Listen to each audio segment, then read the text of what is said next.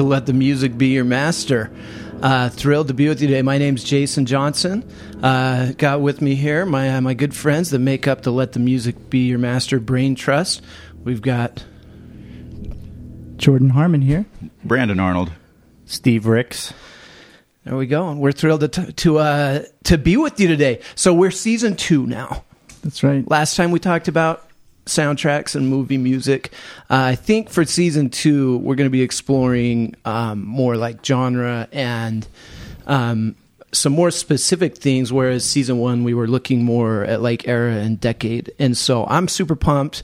Uh, I get to lead the discussion today on one of my very favorite um, styles of music. We're going to have a discussion about funk. We're bringing the funk today, and uh, and I've got a I've got a little exercise we're going to participate in that I think will will be we'll see how it goes. I think it'll be pretty fun to do. Um, I'll explain more in just a minute. But before we start, I want to try another thing. We have so to pull the curtain back a little bit.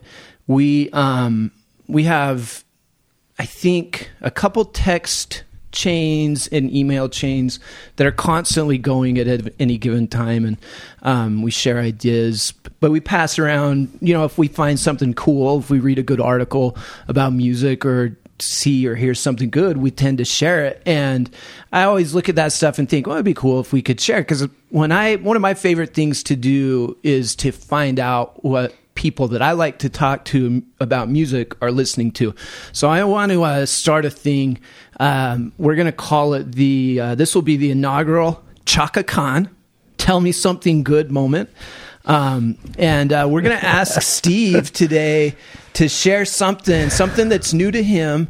Um, that that he's been digging on lately. That he's that's just kind of scratched him where he where he itched. Steve, tell us tell us what you've been listening to. Well, my pick for that, for the inaugural Tell Me Something Good, is the band Phantogram. Hmm. Yeah, they're a New York based band. Uh, formed in 2007, but their first release, I think, was 2010. Um, I just came across them through good old Pandora. Alt J Pandora, uh, Jordan's favorite station. That's right. Uh, That's he, right, that's he it. told me about him, and so I just checked it out.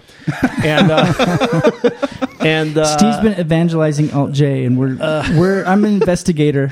I'm a, I'm a friend. He's on the fence. He's really been I'm kinda evangelizing, stringing him al- stringing him along a evangelizing bit. hard. Like Yeah. it's he's trying to get a commitment out of Jordan. So Yeah. Uh, we're having an Alt J uh, listening party on The discussions. August The Alt J 15th. discussions. Will you come? No. Uh, anyway, so they and and as I looked into them a little bit more, it's I guess they Phantogram opened for Alt J on one of their tours in the last little while. But anyway, uh, the couple of their big hits are "When I'm Small." That was from their their debut release, and it's showed up. But you might have heard it. Don't play it. Don't play that one though. Uh, you, you might have heard it on the radio or TV shows or whatever. I I, I think a lot of some of their most popular tunes have made it on various TV shows and and some movies over the last ten years. Um, another big hit, "You Don't Get Me High Anymore," kind of a kind of a love song for the modern age or a breakup song for the modern age. So that one's I think they're most they're most uh, used in TV shows and stuff like that. You know. Um, but my two favorite songs of theirs are uh, "Don't Move" and uh, "Blackout Days." And so I thought if we could just listen to a minute or so of each of those tunes. "Don't Move" is is a in the major in a major key, kind of feels more happy. Uh, "Don't Move" is is in minor. I, I mean, uh, "Blackout Days" is in minor, a little darker, but both just kind of have that electronic rock pop dance groove. Can you tell me where these guys are from? Because you remember, I have to. If they're from Canada, then I have to like them. Yeah. If they're, if they're from, Uh, they're from New York. Yeah, they're Okay. from New, they're from That's- New that's York, close. and it's a it's a where does that fall Uh, on your grid, Jordan? Is yeah. that an automatic? Is that okay? I, I judge my music by region only. Yeah. I really don't listen to the music. It's all about wow. where they're from. We'll explore that later. Some parts Uh, of New York are actually north of Toronto, so That's that, right. that so might count. no, New York's got some. Yeah, Yeah, Niagara, very close. Um, so Sarah Barthel and Josh Carter, uh, uh, male female duo, Kind, you know, we see similar formations of that. Uh, this all over the place with the female. She, I think he sings a little bit occasionally, but it's mostly her. It's mostly her, and it's the kind of like you know. All right, let, let's hear Let's some of this. just stop the chit chat. Here we go. We got EPs going to come in and and just.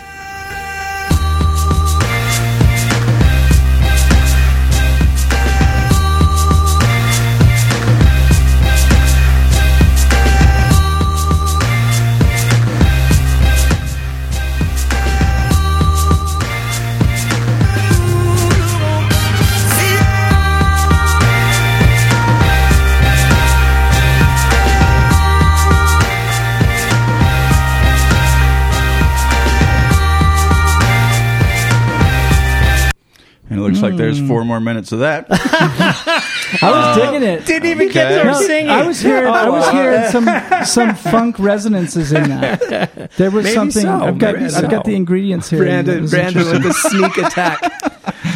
Okay, blackout days. Blackout Days. Just That get- that one was do, don't move. Yes, that's right. Now we're gonna hear blackout days. Give us a little bit of Blackout Days. Just hear let it this. go at least till she starts singing. I didn't realize this was the cure, and it would take Let's- a minute for them to start. But Oh my heck! Who is this guy?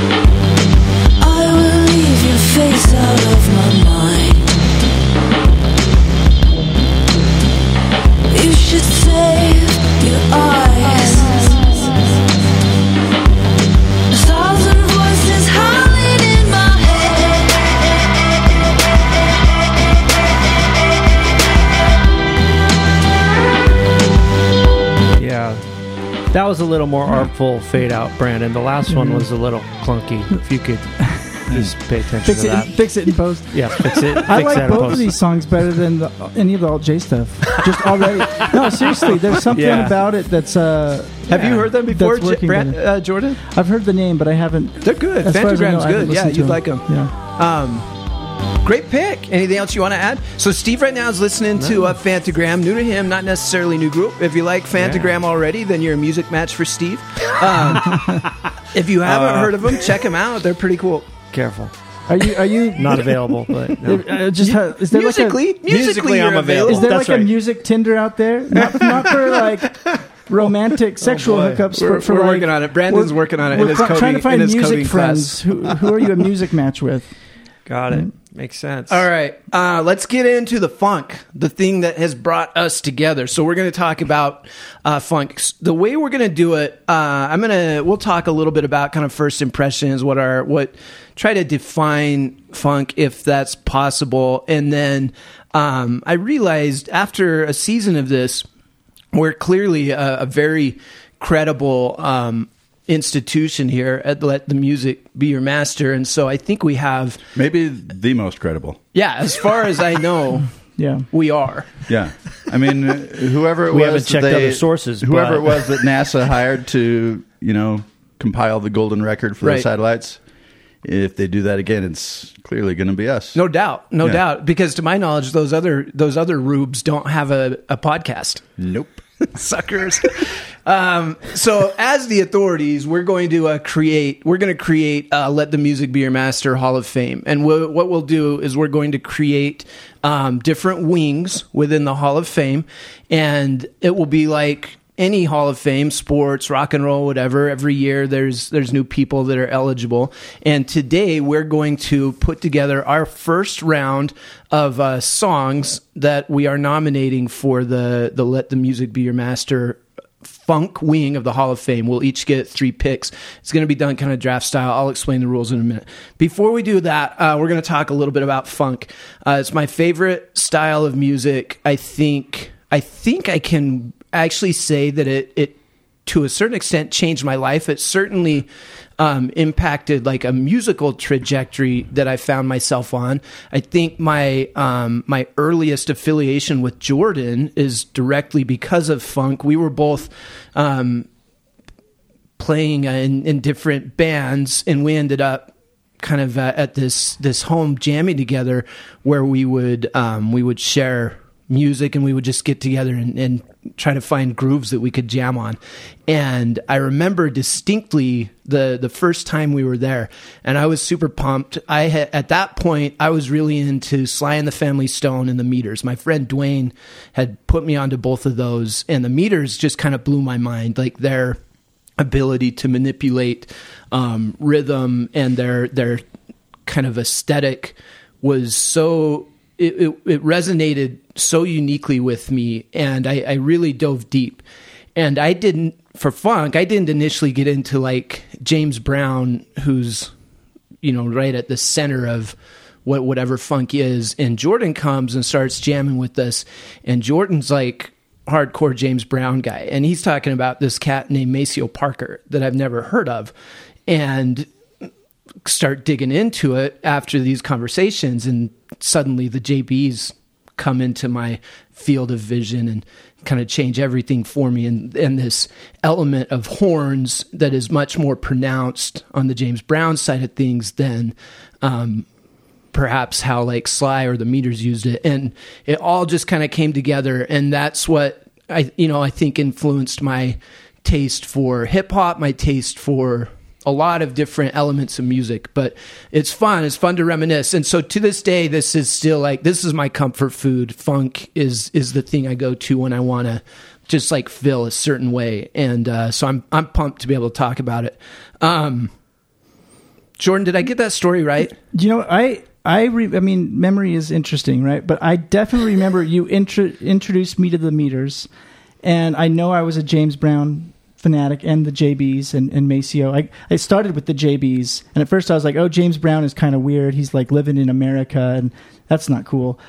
But then I got, not that living in America isn't cool, but uh, you're you're that referring to the Rocky Four theme song. That song was just uh, really lame. Jordan was so ahead, ahead of his time in 1993. I was he did, woke He already. didn't think living in America was cool. No, it He was, was over it. J- you know, I'm over this. A lot of musicians go through their stages where they're like great, and then they're like a legend, but they're still doing stuff, and it's just not as cool. Anyway, James, early James Brown, I eventually got into, and, and I'm happy to hear that I, I introduced or or was part of that.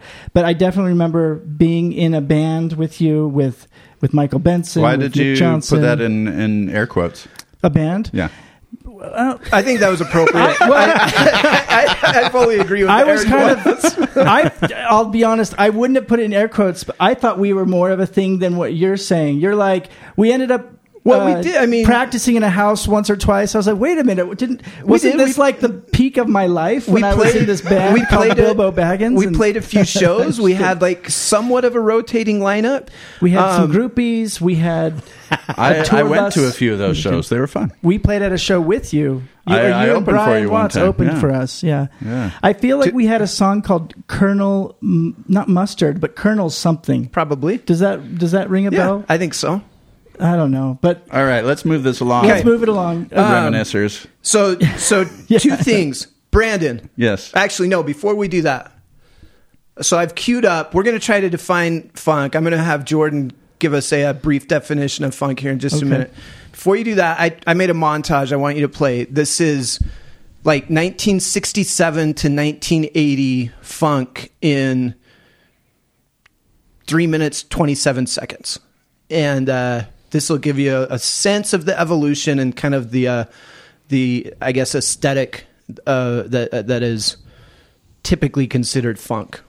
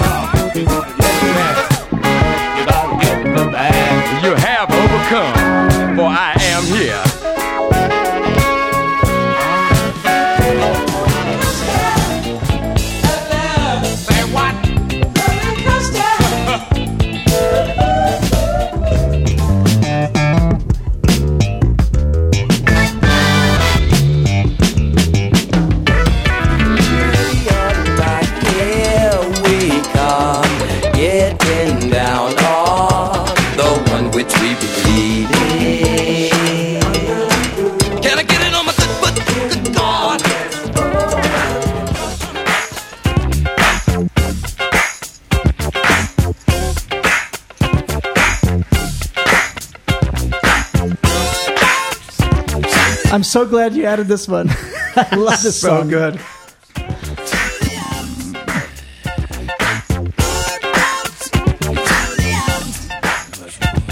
All right, you can kill it, Brandon. So you, we just went on a uh, 23 year musical jersey or journey, and uh, and that's kind of funk in music. And I know I missed some, uh, but I, I You tried did a to. good job. That's, I- I that's tried to- exactly 69 to 82. yeah, That's I tried the- to put in kind of the, the sweet spot. Yeah. So before we have you define it, Jordan, Brandon, first thoughts, first impressions. If I say funk to you, what comes to mind? I think dance music, Okay. overall, made for dancing, irresistible dance music. You cannot, you can't help yourself. um, with an emphasis on uh, kind of very noticeable bass lines. Uh, the bass is prominent, uh, often fairly complicated bass lines, um, but not always. And more more complicated than normal pop uh, percussion drums, Sym- syncopated drums, as opposed to boom boom ch, boom boom boom. ch. It might be boom ch, boom boom boom ch, boom ch, boom something like that. Um, so that's that's my main overall impression of of funk in general. Uh, often accompanied by costumes and certain hairstyles. Uh, maybe not always. No, I think that's I think Yeah. that's definitely a, a trope, a, uh, a a part of the aesthetic. There's- especially second half. There's Yeah. kind of I kind of break it up into two. I don't know if this is so. no, like, get into it, one- d- define funk. Tell well, us. I'll, I, Oh, one one more thing. yeah, yeah. uh, as it fits in the dance music genre, it also tends to be very repetitive Yeah. overall. Uh, so if it's a long song, it's probably going to be a lot of the same stuff uh, throughout throughout the song. So I would say the songs themselves aren't necessarily that complicated, but a lot of those bass lines will be, or other parts of it. Right. Yeah, it's a it's a it's definitely about feel over like complicated musicianship or even intricate kinds of things. It's about what it kind of does to you from the inside. Like, can you not? uh, Can you sit still while this groove is happening? And when I first started listening to funk, it was high school years, and you know I was playing the saxophone, and my saxophone teachers were telling me, "Hey, listen to some, you know, find music that you like. Here, try Charlie Parker, try." different stuff stan getz. And a lot of it was kind of like felt like homework at the time. I wasn't like oh i'm loving be- listening to bebop. You know it was cool but it was like felt like homework. And when i first heard maceo parker i was just like i was a kid i was not a dancing type type of kid at all. I didn't like to dance but funk music it's like i couldn't hold still it was like this music makes me want to bob my head or dance or whatever and so um it was like Billy uh, Elliot. I found my wing. No, I'm just like, is that the movie Billy Elliot where the kid's like wants so. to dance, wants to be a dancer? Yeah, that's that's no, it. but yeah, but but really, it's a kind of music that that um, you know puts a glide in your stride and a dip in your Dip hip. in your you hip, might yeah. say. Um, that's a P Funk reference, but for in terms of uh, ingredients, there's the syncopation is turned up to eleven. The bass line is brought out prominent with the syncopation. The drums are syncopated. The guitar is de-emphasized, and oftentimes there's two guitars in the James Brown stuff, but it's back there, and you and you. It's definitely an important part of it, but it's it's almost like if you want to pick it apart, it's really it's really back behind, which is different than other popular music of the time, um, and and everything's doing something different, something very simple usually, and very different, and it kind of percolates together in this bubbling stew. melodies and, and vocals are also back. But you've got James Brown's style was the screaming and grunting and commenting and calling out hits. It's interesting that other funk bands, the vocalists didn't really do that, but they also didn't really have a lead vocalist as much as they had kind of a chorus of people repeating something. Then you've got innovations like slap bass that came along. You've got things. Well, you've got the one, which was st- from the beginning. James Brown's like it wasn't that two and four wasn't still. It wasn't like everyone's going to clap on the one and the three, but every two bars, the downbeat was was emphasized by at least the bass, the drum, the horns, kind of a. And that's what when uh, Steve played. Is it Phantogram? That Yeah. first song, it was two bars and then the one, and the second one too. They each had a, a thing on the one. So you're every two describing bars. like in a in a typical four beat two measures measure Yeah. the first beat of every of measure every two of measures every two measures of every two measures. Yeah, and and uh, I'm going to be listening for that now. So it's it's really it's really gonna see if that's fascinating to true. listen for that. Bootsy, there's an interview. Uh, the Guardian interviewed Bootsy like in, in 2020. He's still doing stuff, and he talked about that. And he said that's what changed. So he started off.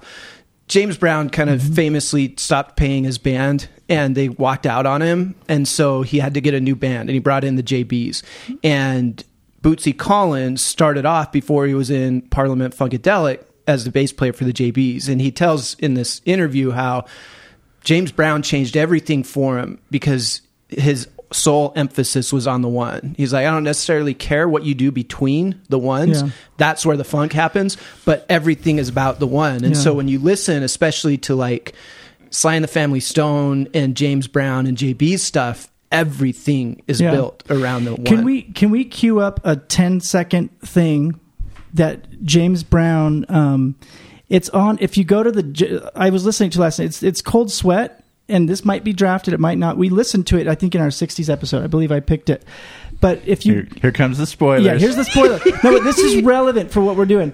And but it's not it's not the song. It's James Brown. It's the cut right before the song starts. You hear him directing his group and you'll hear him singing kind of different parts and doing this pop on the one. So it's Cold Sweat, but it's from the the motion picture, like the movie that came out recently, the bio, biopic.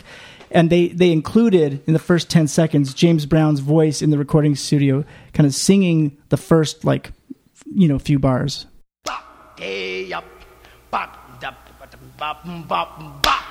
Get it? That's a pop, okay? One, two, one, two, three, ho!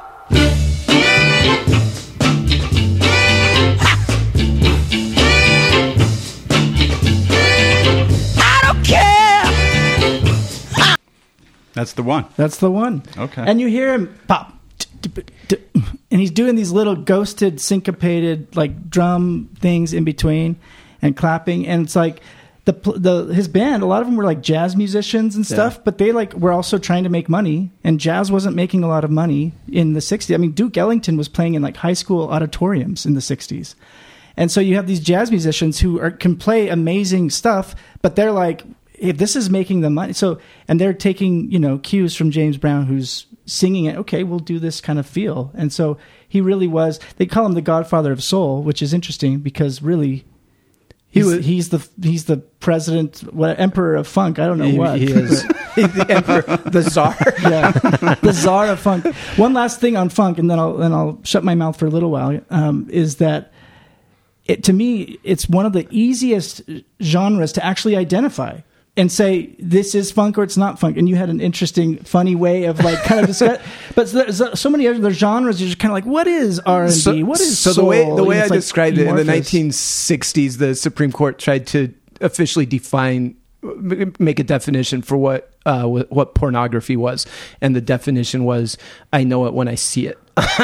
Right. And so uh, that's that was how I, I defined it for our Hall of Fame rules. What for what qualifies as a funk track in the Hall of Fame is we'll know it when we see it, we'll know it when we hear it. Um, and I, I feel kind of the same way. There is definitely a feel where you just kind of smile and go, "All right, that's that's funky, that's funk." That's right. Um, Mr. Ricks. So something stuck out that Brandon said that I think is a, a really perfect explanation for why I like it and why there's, I think, a, a kind of unique appeal. It, he described it as irresistible. There's something about it that really like makes a person that may not even be inclined to like overtly move to music really kind of bounce and move You're referring to yourself. Al- always? Only only always. is there anybody else? Zing. it's always a matter of projection.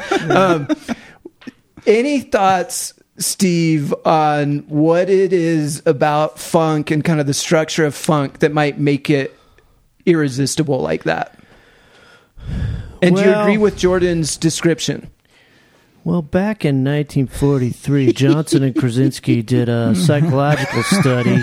No, I'm just kidding. Uh, by the way we're officially calling this nerd corner yeah. Nerd Corner on our side, or is he's in he's in nerdcore. okay. I, I think these guys have nailed it pretty good. I mean, e- everything they said jibes with my feeling about funk. And uh, I think, I don't know if this answers your question. I mean, the one word that I associate with it is polyrhythmic.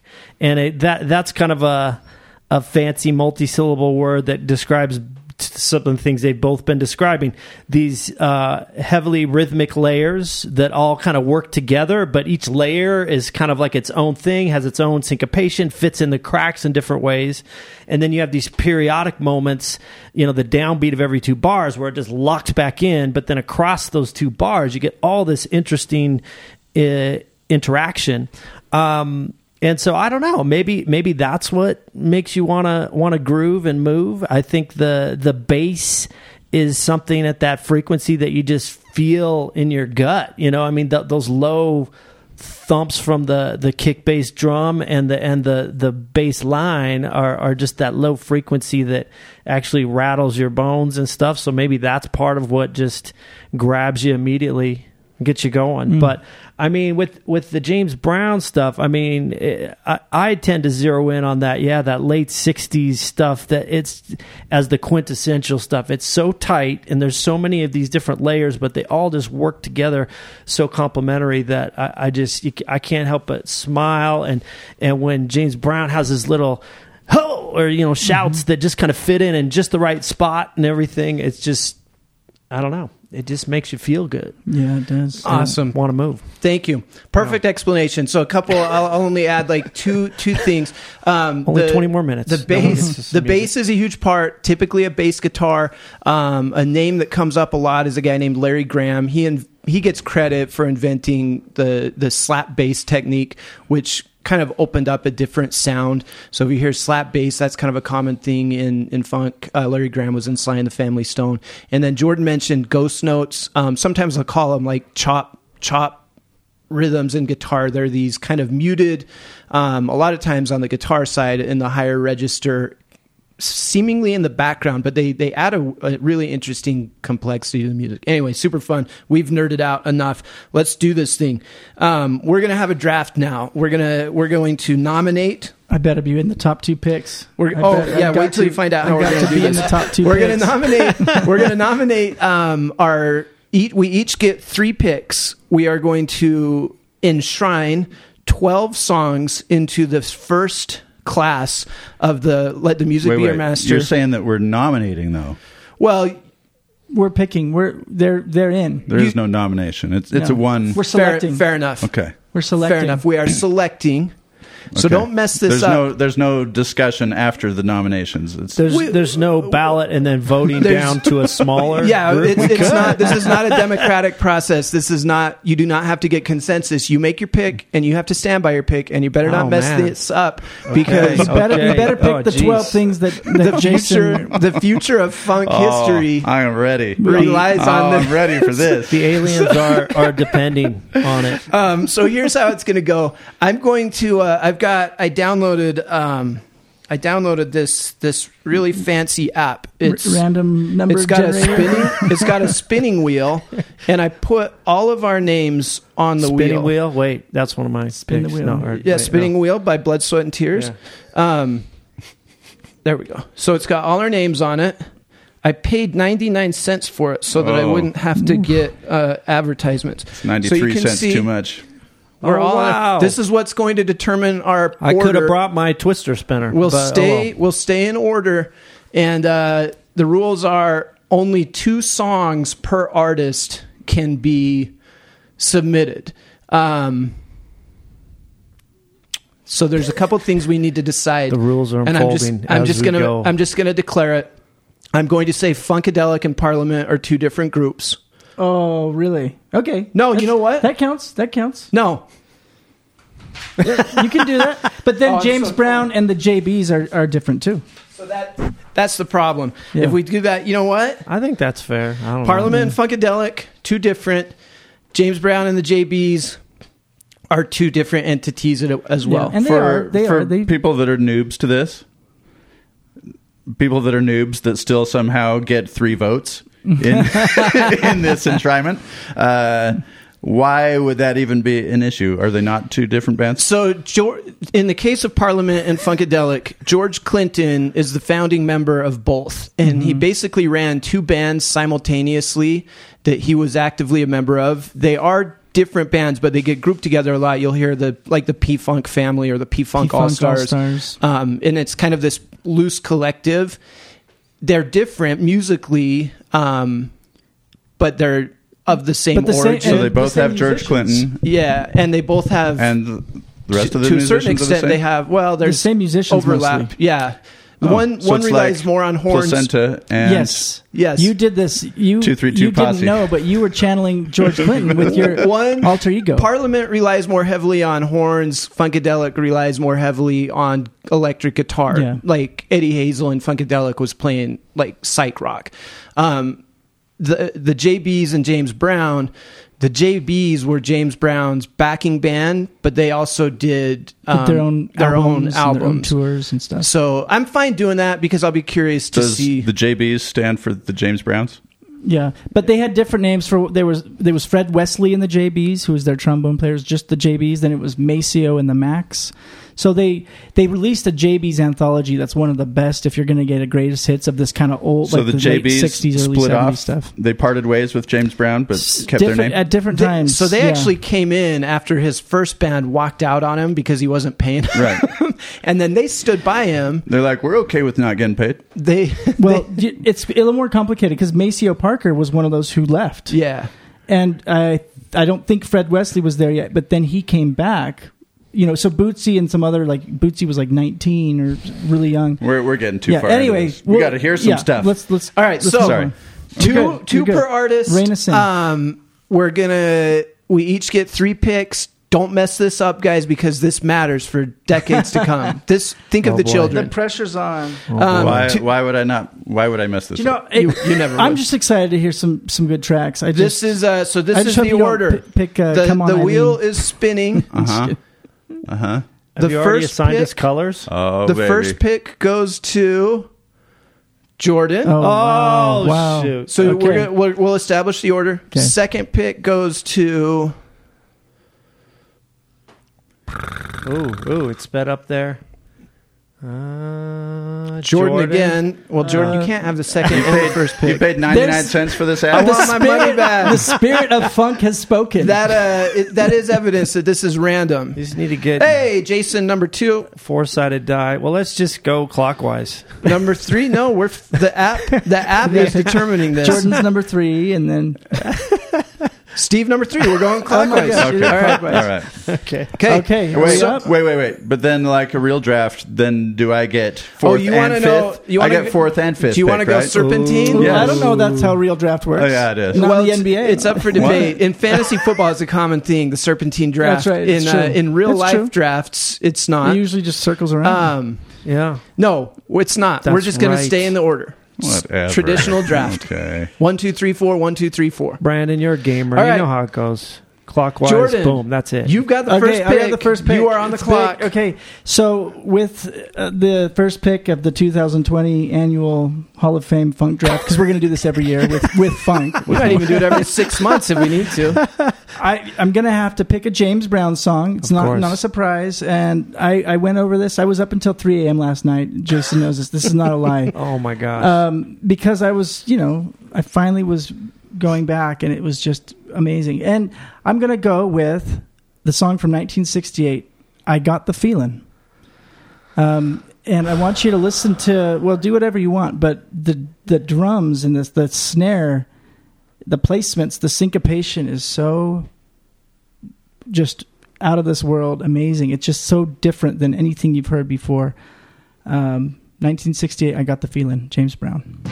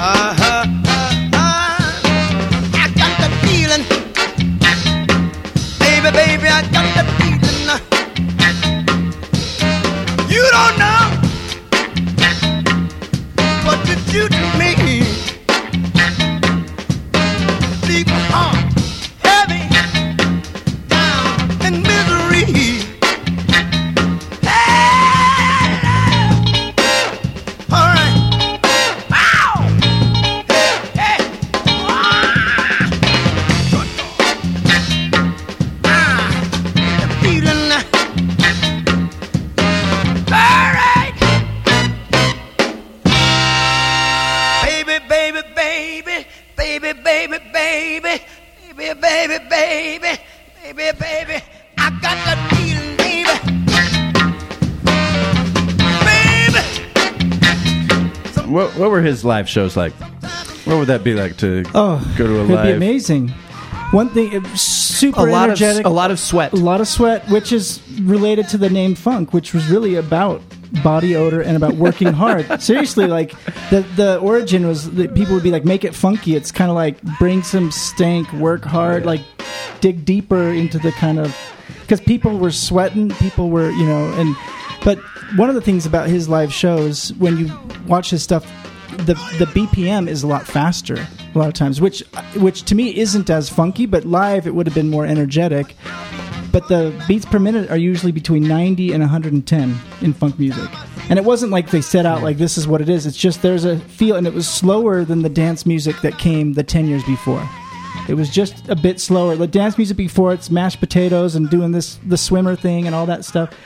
And this stuff is like there's more kind of an angular kind of dancing and like a like a strutting. He and- would uh, he would wear a cape Yeah. and high heeled boots. They call him the hardest working man in show business. He right. never stopped moving. He was dancing and screaming Right. the whole time, like glistening in sweat.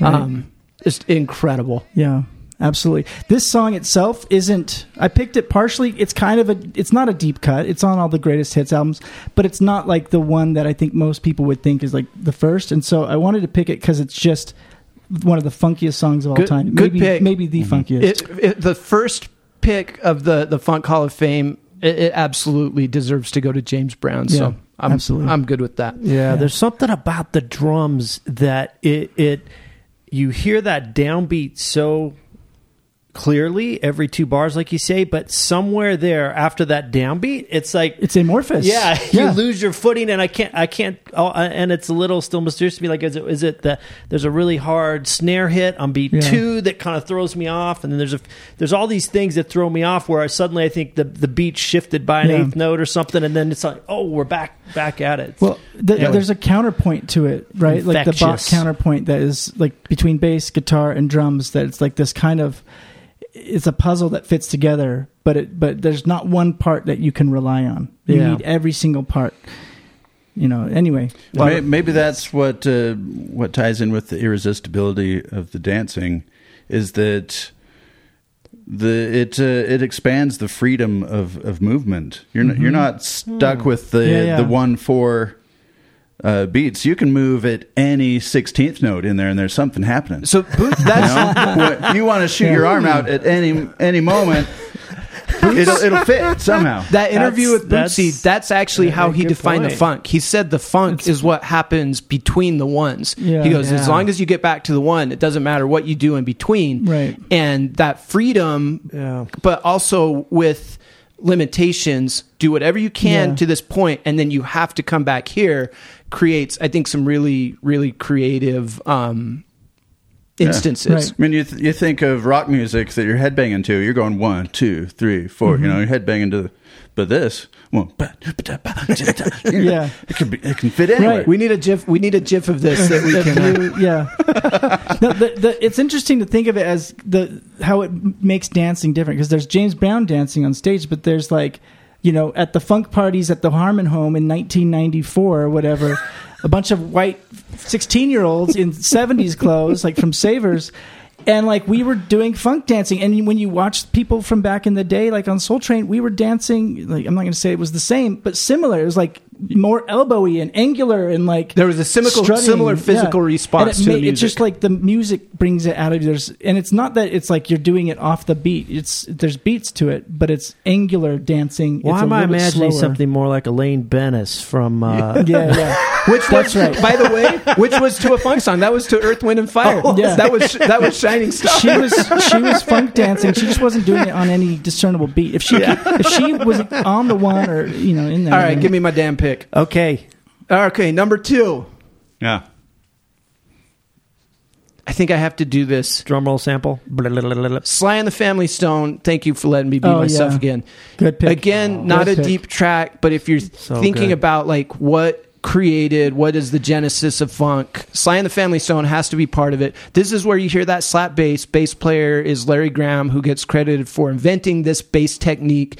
Um, it's a very prominent slap bass. This is the song that like made me fall in love with the bass. This thing, it, it somehow like Absolutely. penetrated my musical soul in such a different way. I, I didn't look at things the same after. So this is still one of my favorites. And Janet Jackson stole part of it for pick. Rhythm This was one of my top three, so I, I'm glad it went. You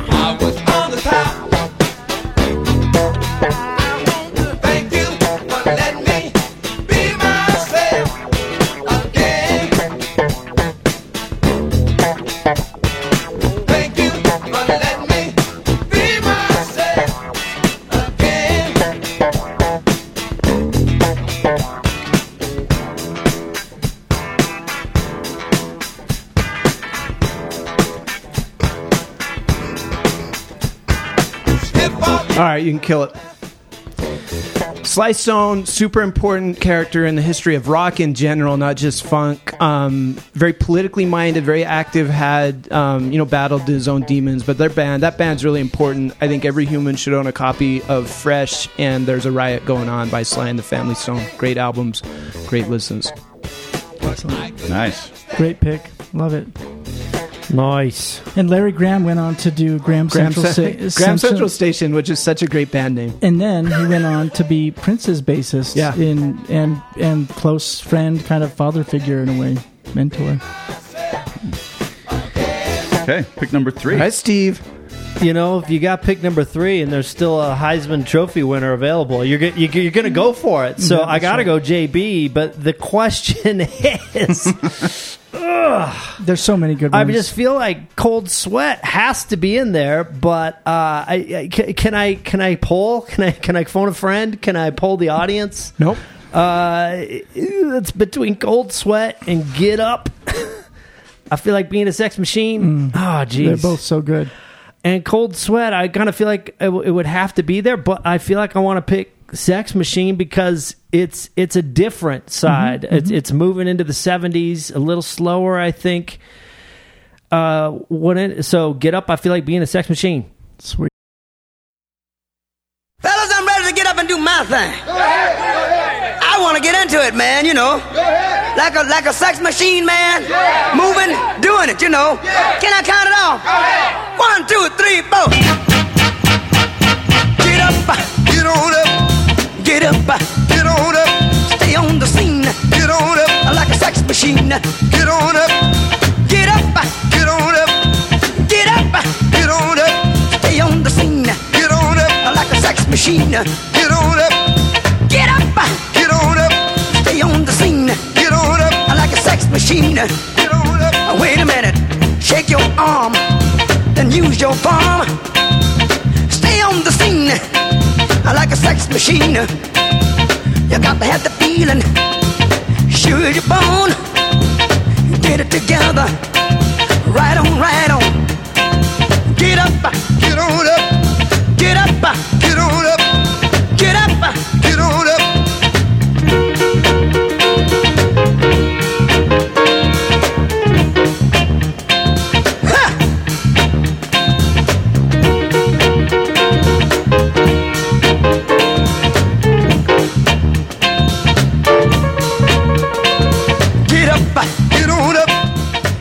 Get up, We got to hear it until the bridge. We got to hear it till the bridge. Yeah. get up. He's going to take us to the bridge. Is he? Yep. Okay. And this is part of funk too. His thing is he would do this thing where he would talk to his band like, "Should I take us to the bridge?" Should I, is that in this one? Uh, I mean, it's in several of them when he's, He's- like, it's a common he's, thing he he's does. bringing it up. the way it is. I got mine. Were Yeah. were these albums recorded basically live in the studio? Stay on the I'm Were not they all sure. in the room playing? like a sex machine. I think so. I It think feels it was. like it. Yeah, I think so. Get up, get on up. This is an example of the repetitive nature Yeah, that here we go. Brandon described. Here it is. To. Take him to the bridge. Should take him to the bridge? To the bridge. Take him to the bridge. Hit me now. Come on. Stay on the scene like a sex machine. Way it is. I got mine. Dig it. He's got his. Stay on the scene like a loving machine. Stay on the scene like a loving machine.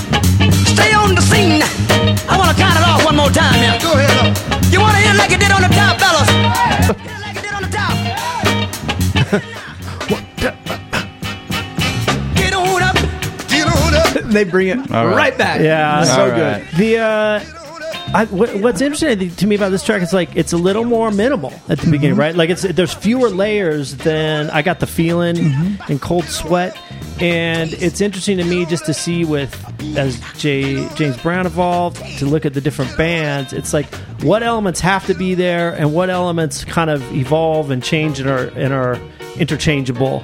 You got to have the drum set and the bass and, and that funky line. You, got you got to have a guitar. I think like probably one guitar, but like here, I think it's just one guitar, right? And it's and we don't really get that muted rhythm guitar. We just have the strumming guitar and and the vocal duet and then we get piano in here which is kind of new right that's that's kind of a, but, but obviously keyboard in the 70s becomes a real big part but mostly synthesizer or you know clavinova f- for stevie wonder or whatever I'll, I'll get Anyway. into it on one of my. yeah, I- yeah, I think yeah. one of my picks. Don't- so they don't kind of went full ahead. circle on the on the piano. the The piano was a, was there in the very beginning, like pre James Brown. But then James Brown Right, had okay. this this band with incredible like horn players that that were so prominent. Um, but then it comes kind of full circle with the synthesizer. Well, and that's piece. a, that's interesting too. Like, do you have to have a horn section for it to be a funk song?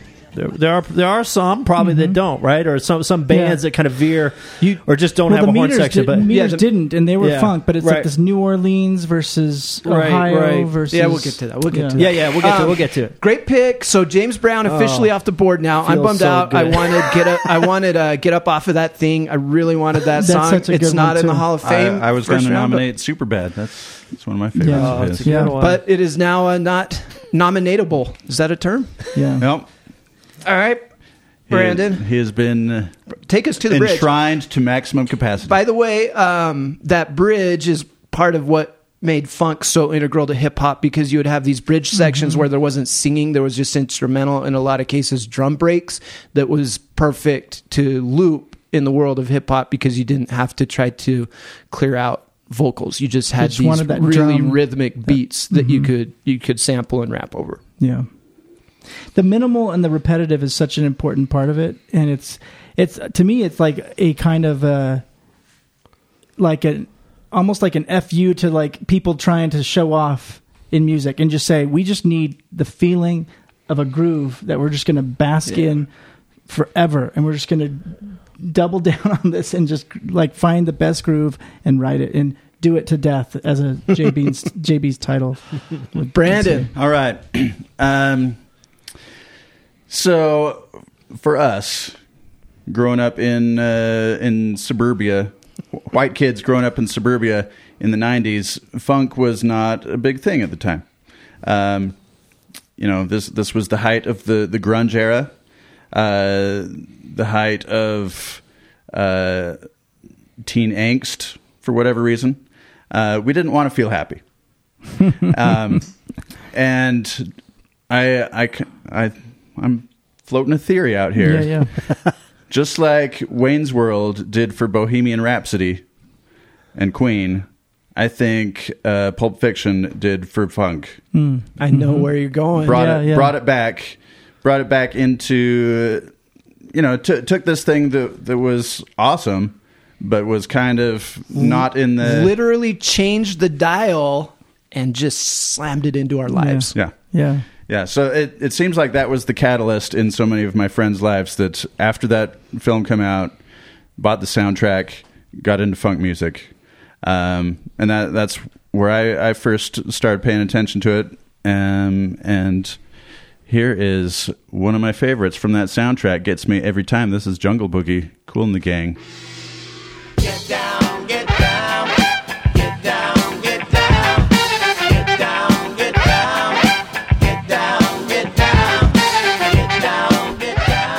This is cool and all, but wouldn't it be sweet if there was like a really thick bass line that came in pretty soon? oh, that'd be awesome. Oh, yeah. It's like they heard you.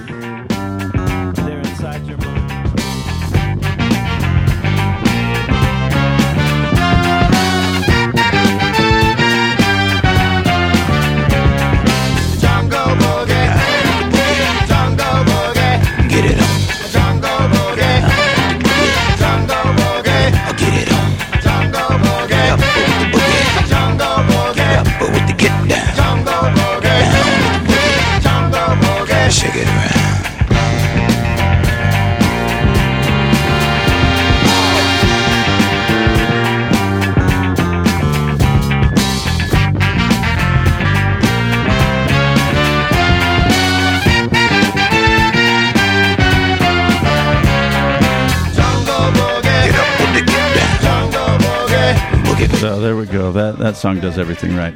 Great pick. It's so vivid in my memory the placement of the movie in the movie as well because that isn't that opening credits. It starts off with a different song playing, then you like Yeah. hear the radio dial turn mid credits, which I remember watching was like somewhat jarring to me. Like it immediately pulled my attention to something different's going on here, and then it just launches into Jungle Boogie, and I immediately knew I was going to love the movie Yeah. as Oh soon as it did that. Yeah, I think I, I mentioned on our one of our episodes, Adam Murray and I watching this Yeah. after a Saturday session of Priesthood, watching this movie and going to Media Play in Orem directly after and buying. We both bought, uh, or I bought the best of Kool and the Gang. There was two best of. One was the early Funk Essentials. It was 1967 to 75 or something, and the other one's 76. He- I think he bought the later one. He had the the pop. So I think I like here. You buy You- this one, and I'll buy won. the early You one. won the transaction. I did. I did. Definitely. And that might not be true. I, I ended up with I- Joanna. and So I don't her. I don't know Yeah. much about is that cool? Kool and the Gang specifically. Uh, how how do they fit into this? I, I know I've heard you guys previously be dismissive of their pop or disco ness. I actually like their pop stuff because Joanna is you know my wife's name, and, and I love. I've I've Hey, trombone and a Yeah. rock, a pop song. I like their, but I do like the funk much better than the disco pop stuff. But I think it's good. They had two kind of periods of commercial success, and one was early with Hollywood Swingers and with. Uh, Hollywood was- Swingin', which is on Jungle this same album. Jungle Boogie, Hollywood Thi- Swingin'. This, album is pure funk. There's, Yes. It's not Wild disco. and peaceful. Yeah, Yes. this album is pure funk. It- like if you like funk, you should own this album. Right, and and then they had another kind of resurgence, which was more pop, more disco-y. But they even have a period before this, and I think I'm going to talk about it next in a few minutes if if your pick is done. My pick is done. Okay, so I'm going to go with Kool and the Gang, from 1969, their first album. And I have another I have another pick that I would take, but I'm being strategic for the good of the Hall of Fame class. I think someone else is going to take my other pick, and this one would not be taken. And I, Kool and the Gang is Uh, it's not really how drafts I know it's not, but it's Best player I, available. I think That's someone right. else is going to take Emmitt Smith, so I'm gonna. Well, I'm gonna take. I'm going. uh, I'm going with the the, needs of from my team. I'm going with the needs of my team. And Don't bag on Kool and the Gang. Early, early cool in the. It's really, it's not. It's selfish. I got to have Kool and the Gang because they were as influ. Like I was liking the the Maceo Parker, but that was more. It wasn't like I didn't even know if it was funk at that point. It was like when I first was listening to Maceo Parker. It's like here's saxophone music that I like. It was that, you know. Then I saw Pulp Fiction. I went to Media Play. I got Kool and the Gang, and it was like an initiation into funk at that time. So this this they had an album in 1969, and it was mostly instrumental funk and and this kind of some of the stuff we were listening to on the Sex Machine song with James Brown talking to the band, and you hear them in the background, less mic, but you hear them kind of like yeah yeah talk uh, uh, you know kind of this kind of really adding to the rawness of the music. Kool and the Gang was doing that, I think, even at some level, like at the same time or before James Brown, or maybe right after. But in '69, which is Sex Machine '69, like around the same time, they're they're doing the same type of Actually, he's 70, I think. yeah. I- 1970. So in, in '69, there's a song by Cool and called the, uh, "Let the Music Take Your Mind," um, and it's uh it's one of my favorite funk songs. It's so it's got some vocals in it, but it's heavily instrumental, heavily horns. They were like really horn heavy funk, um, but all the ingredients are there, and that's going to be my pick.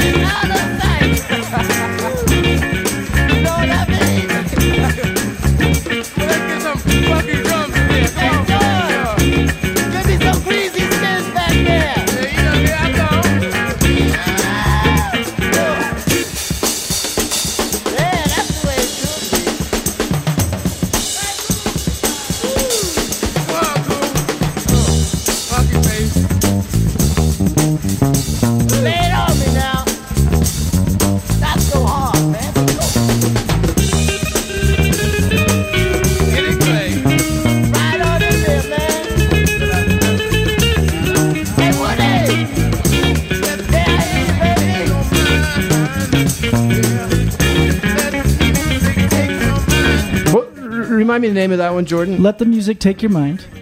The and I think this one's important to me to include because a lot of times people think of Kool and the Gang, they think of Jungle Boogie, which is great, and they but they also think, well, they were really disco. Are they really?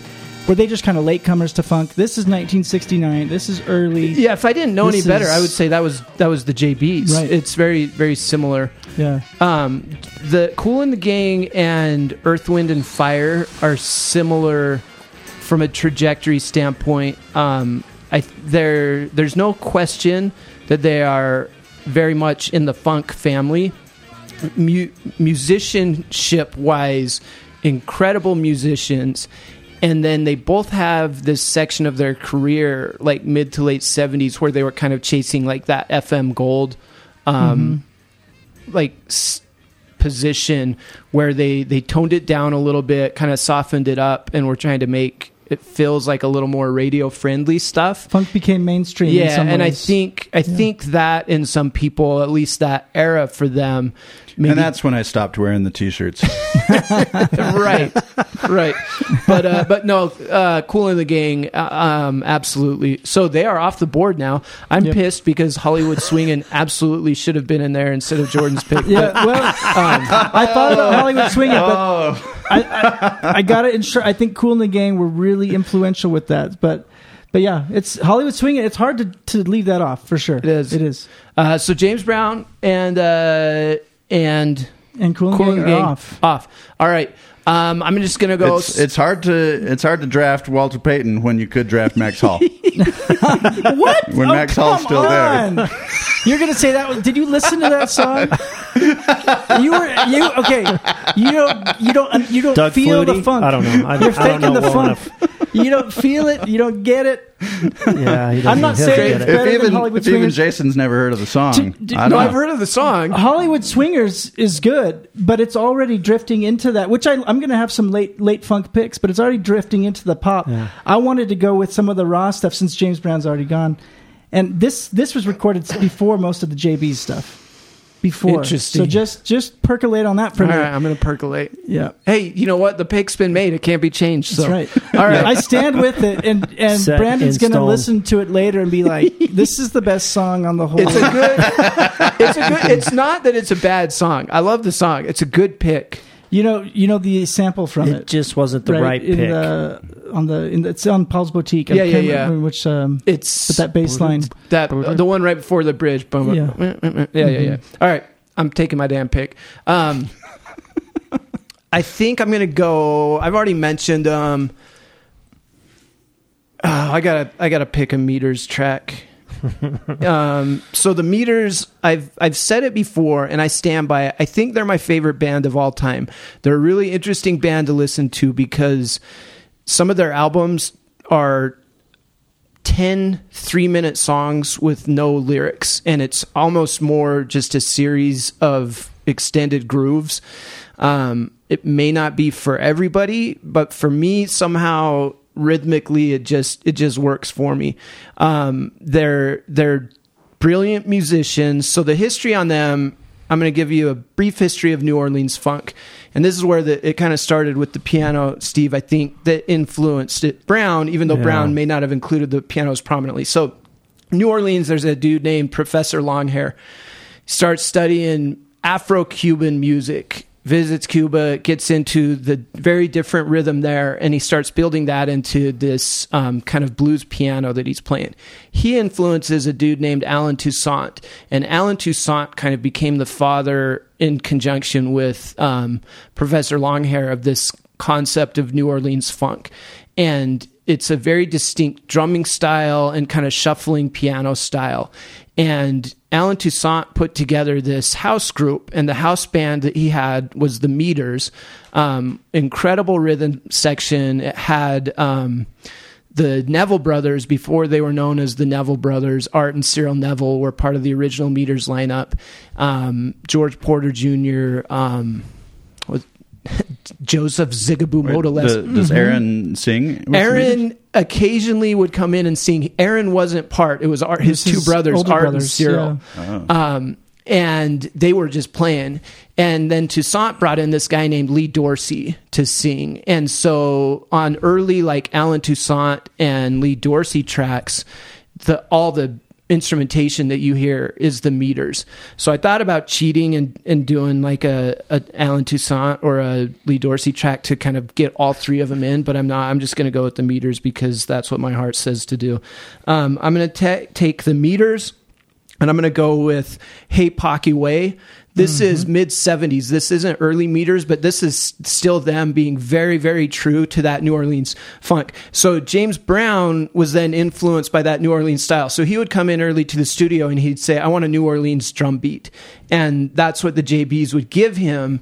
And they mm-hmm. knew what he was referring to. He didn't have as prominent of a piano, but that still influenced him. And so it kind of all circularly influenced one mm-hmm. another and they people would take it in different directions. So give me the meters hey pocky way it's from uh, the rejuvenation album which again this is one of my all-time favorite albums. Everybody should own this.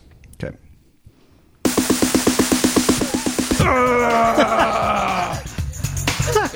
is this marky mark are you are you are you besmirching our our funk episode I, I seriously. with uh, marky mark And the Funky Bunch. Listen to something that funky weird bass. happened right there. I felt like a spiritual decline. Like I felt like a darkness in my soul. what is What's wrong with this guy? He he looks so nice, and and clearly at some level he's kind of an awful human being. Oh my goodness. That Well, was yeah, awesome. Wow, For the record- poker Hold face on, did hold not on. see that coming. No. Is this There's is no- this not funk? There's nothing funky about the Funky Bunch. I think it was. I think it was an ironic name, kind of like Little John in the Misnomer. Robin Hood movie. like if, if you call somebody big guy but they're little. I think the Funky Bunch was called the Funky Bunch because of their absolute lack of is- funk. This is more rap, really.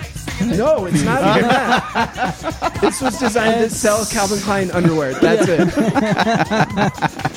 Mission accomplished. Uh, for Oh, that. That I- caught me off uh, For that, I feel like you should unsettling have to sacrifice your pick, your next pick to me. That was your. That was his pick, or everyone else gets an Oh, extra a fourth pick. yeah, I'm gonna plot the You want to know Uno the thing? card. Here's the thing that's bullcrap about freaking all of this is like I called him out on this. I knew it was going to happen. I expected it on my last pick, not on my second to last pick. He juked when I expected him to jive, and it still caught me off guard, and it freaking pisses me off. And This look is- at him laughing over there. That means he's going to do it next time for sure. This is More this more. is not right. the funk wing of the Hall of I'm Fame sorry. I, demands I more clicked the wrong button on that. I'm sorry. Marky Here's Mark the right one. and the funky bunch.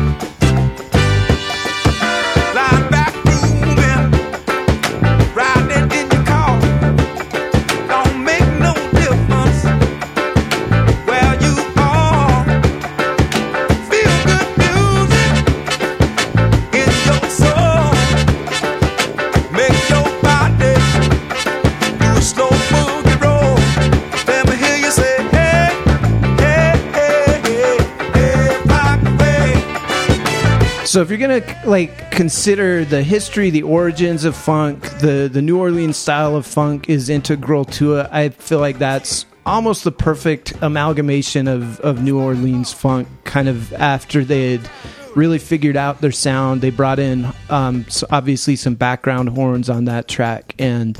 Um, great song, great album, great band. Uh, when the first time I heard about these guys, so Dwayne officially introduced me to their music. My friend Dwayne. First time I heard about him um, was when I read. I was a weird kid, and I read when I was in like eighth grade. I read The Hammer of the Gods, which was the biography of Led Zeppelin, and it is not a book that an eighth grader should read because it turns out they were awful people that did mm-hmm. really bad things. But in the, there's this section where it talks about them touring in the United States, and when they would come through New Orleans in the 70s, they would request a private concert by the meters. They would come through and they would ask the That's meters awesome. to come play for them. Like that's what they wanted to listen to. And I remember thinking, well, it would hold court. Play for me, for real. meters. And I would think, well, if the if Led Zeppelin is like, I want to hear the meters. This is this. Is that how you got into them? Then that was and- where and saw they, them it out. first, like, became identified in my Wow. brain as this is something awesome. that's important. And then I didn't know how to find them because this was pre-internet. And then when I started playing music with Dwayne, Dwayne hands me a like a TDK mixtape that was one side the meters, the other si- side I think was Sly and the Family Stone, and everything changed after that. Wow. It seems like uh, the the swing, the swung eighth notes, or or or even swung sixteenths, that's not that's pretty unique to the New Orleans style, right? And while it's inf, you know the the maybe some aspects of the drum beat or whatever are influential that I don't think that's you know JB. It's all straight, right? And most of the funk, like even in the montage you played at the beginning, it was almost ninety percent straight. But then you, you put a couple in there that was swung. There was a meters in the montage, and there was an Allen Toussaint, and there was a Lee Dorsey in the montage. That all would have been New Orleans. So there's probably yeah. three points where it goes into more of that New Orleans shuffle. Yeah, yeah. Yeah. There, there's a couple of JB's songs that have a shuffle, Okay. more of a swing to it. Um, I check out that JB's anthology if you love if you're loving that late '60s, early '70s James Brown stuff. Yeah, There's there's a double disc anthology that's like 30 songs. It's almost all that. nice. All right, Steve, you're up. Marky Mark's off the table. Ah, well, I think he only had one song, right? And that's been picked, so nobody Yeah. else can pick Yeah. another one. Yeah. um, has moves like Jagger been picked? no, I just kidding. uh, uh, I think I got to go Stevie Wonder Superstition. Oh. All right. Yeah. All right. Tough to argue with. Sorry, low hanging fruit. Uh, It's a great song. Cue it Sorry. up. anything? Okay, here we go. Let's hear it.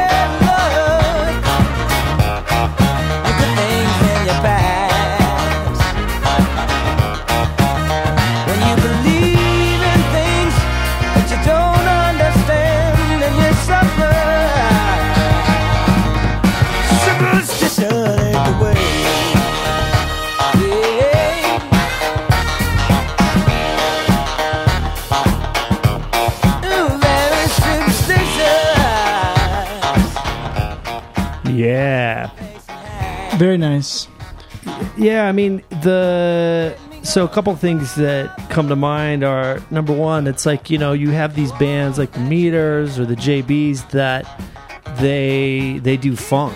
That's it, right? They just mm-hmm. settle into it.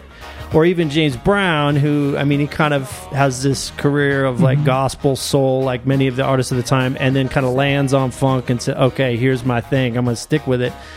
But then you have other artists like Stevie Wonder, who it's like even on a single album. I mean, he's he's going to have a track mm-hmm. like this, but then he's going to have other tracks, and they just kind of pass through, or they they Sure. they use or like Prince maybe, or you know that that anyway. So it seems like I mean I don't know if those are the only two categories, but that just it it seems that he's he's an example of this amazing talented person that can do everything or anything he wants. And, and he obviously is drawn to this sound and this vibe but it's not the only thing he does you know. But and the other thing that's interesting it's like the funky bass line it's the keyboard right? It's Yeah. this clavinova. There is a bass in there right? You can hear uh, once once he kind of gets that opening going you can hear oh there's actually a little bass underneath it just playing a single note on the beat you know not doing a funky bass line. But the funky bass line is the is the clavinova and uh, what I didn't know is that he uh, you know these quintessential sound and everything is at uh, Electric Lady Studios in New York right so this kind of connection with Hendrix Interesting. and through this system, the Tonto system. I didn't know about the Tonto system. You know this thing? It's it's like it's this. Uh, so Tonto is an acronym for the original New Timbral Orchestra, which is this whole huge synth setup that had a Moog bass and then an ARP, multiple ARP analog synthesizers, and then a bunch of I think like effects pedals and stuff that that left over from Hendrix that was all integrated into this big system. And the, the the guys that anyway, you can look it up, you can you can read about it. The guys that that built it um, had this whole history of doing it there, doing their own album and getting Stevie Wonder's attention. So he went there. He runs his Clavinova through the system, and that's what kind of gives it its interesting edge. It's not just straight out of the. and, and didn't he play out of the multiple tracks on this song? I think so. Yeah, I think you know he. Yeah, I mm-hmm. think I don't. I don't know if he did how how much of it he did, but yeah, he he did multiple tracks, and then they ended up moving their whole system to L.A. to uh, the record plant, and again, other people used the system, and it's it, anyway. It was a whole interesting story, but that's It's a good pick. I like uh, Stevie Wonder is is really impressive because sometimes when people do stuff that's not like their main thing, it feels like they're almost doing just a bad impersonation of it. yeah. But he he did it on par with any like pure funk artist. The, his funk tracks are so undeniably funky. Um, they're really They're so really good. good. It's a it's a good pick. So a controversial take on your pick, Steve. I I love the song. I like I love the pick. And at first when you said it in my head, I'm thinking I'm like that is that funk? It's funky, but in my head I'm like I've kind of drawn this distinction between something can be funky, but that doesn't mean it's funk. If that makes sense. Uh-oh. Yeah, And so I, am Uh-oh. by- I'm happy to have a, have a vote. by Maybe that Jason's, needs to be uh, like the fine print So give of us- the Hall of give us a reason why it's it not could be expunged. I don't know. By a majority vote. Like it might it, it might be the the bass not being prominent. It might be that there's I didn't hear there's syncopation in there. It might be that it was too complex. Like it wasn't minimal enough or it wasn't kind of uh, but it's not that there's I love that make? song. Can you think of a Stevie Wonder track you would consider funk? Is higher ground no, funk? No, I would say that they he has a lot of funky songs. So you But don't have a single track that's a Stevie Wonder track in your mind. Not one. that would And qualify. I love, What about I you? love Well, Stevie it's a Wonder. good What about you? Stevie Haven't you haven't sounds done like, nothing? It Is sounds you haven't like done Jordan's nothing funk tent is a small tent. it's it's very well defined.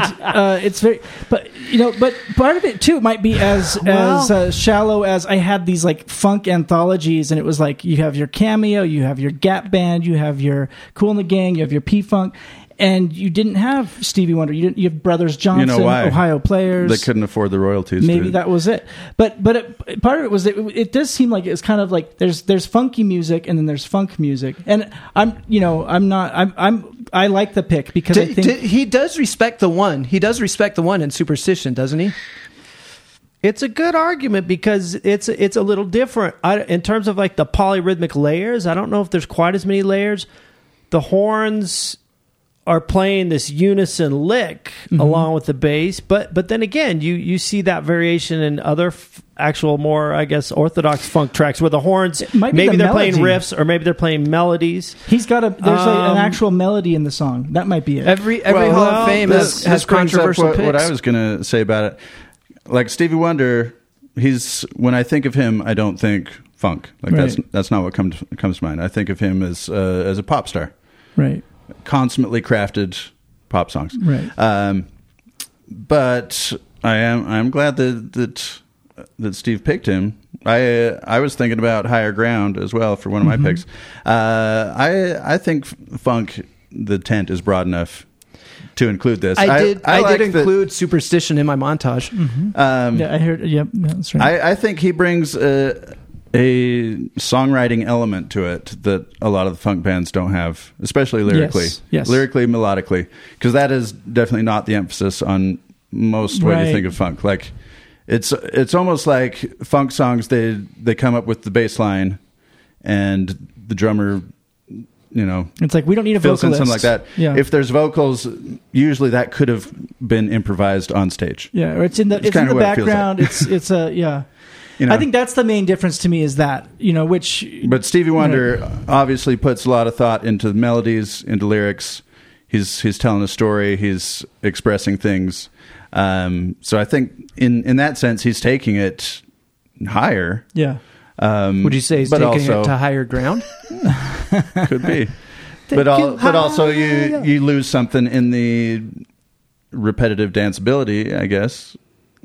Not necessarily. Maybe in but this, but maybe I in this think song. the the more complex chord progressions, the the the variations in singing and everything is something that comes into more orthodox funk in the mm-hmm. 70s too, right? I mean, I don't I don't think like if you compare other things you would call funk to that really tight James Brown late 60s 70s sound. Not everyone sounds like that. Well, and know? we and we haven't even gotten into Parliament and Funkadelic, which broke all the rules from a musical aesthetic. Like a funk, like listen to Maggot Brain. Mm-hmm. it's not. It's, It's more. not- it's more right, delic pure than funk, funk. It's but more it's still you know? funk. Yeah. I don't know. Right. Well, and I just true. checked the tempo, and I think we're right in that pocket. It's You're about right there. hundred. Yep. You No, know, it's a- it's so a- I don't know. It's It's a great well, pick. we got one I just had to dissenting share- vote, but that's not that. enough to. Yeah. No, I, I'm, I, I do I'm think I do hoping think with the Hall of Fame, a, a nomination or, or, or a pick can be expunged by a majority vote. I don't know that that's I'm putting that out there. What do you think? I think you have to stand by your pick. I think Okay. the, I think I think history needs to know if you made a bad pick, and they get to decide. yeah, it's a Well, great. It's a great song. I mean, it's a great It's song. funky. I don't know if it's funk. I, I genre. Not ready to say it's I'm funk. hoping. I'm hoping after your brother Well, listens to this that you yeah. get a text that says, "The hell are you talking about? Stevie Wonder is absolutely funk." I hope so too. It I won't hope so. I hope so. I don't know if he has strong All right, opinions well, about funk. let's uh, let's see what Yeah. Jordan Maybe he thinks will about after this. about this pick. Marky Mark and the Funky Bunch. It's, part it is two. not. Um, I'm going with Earth, Wind, and Fire, and I'm going with late Earth, Wind, and Fire. Ooh. Yeah. So disco. We'll see if you guys think this this still fits in the. I'm getting ready in to the be genre. so mad right September. I I think it I think it still fits, and Let's hear I it. defy you to Yeah. whatever whatever. Uh, here we go. Earth, Wind, and Fire. Let's groove.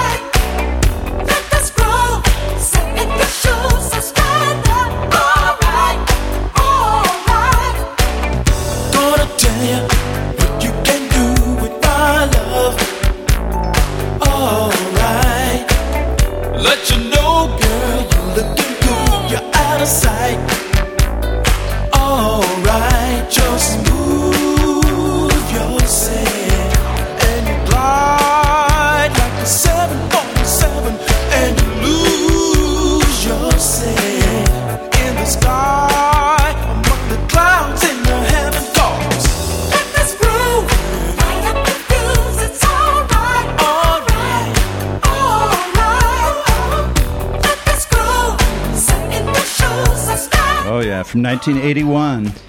We we got some sounds in there we haven't heard so far. Some 80s sounds.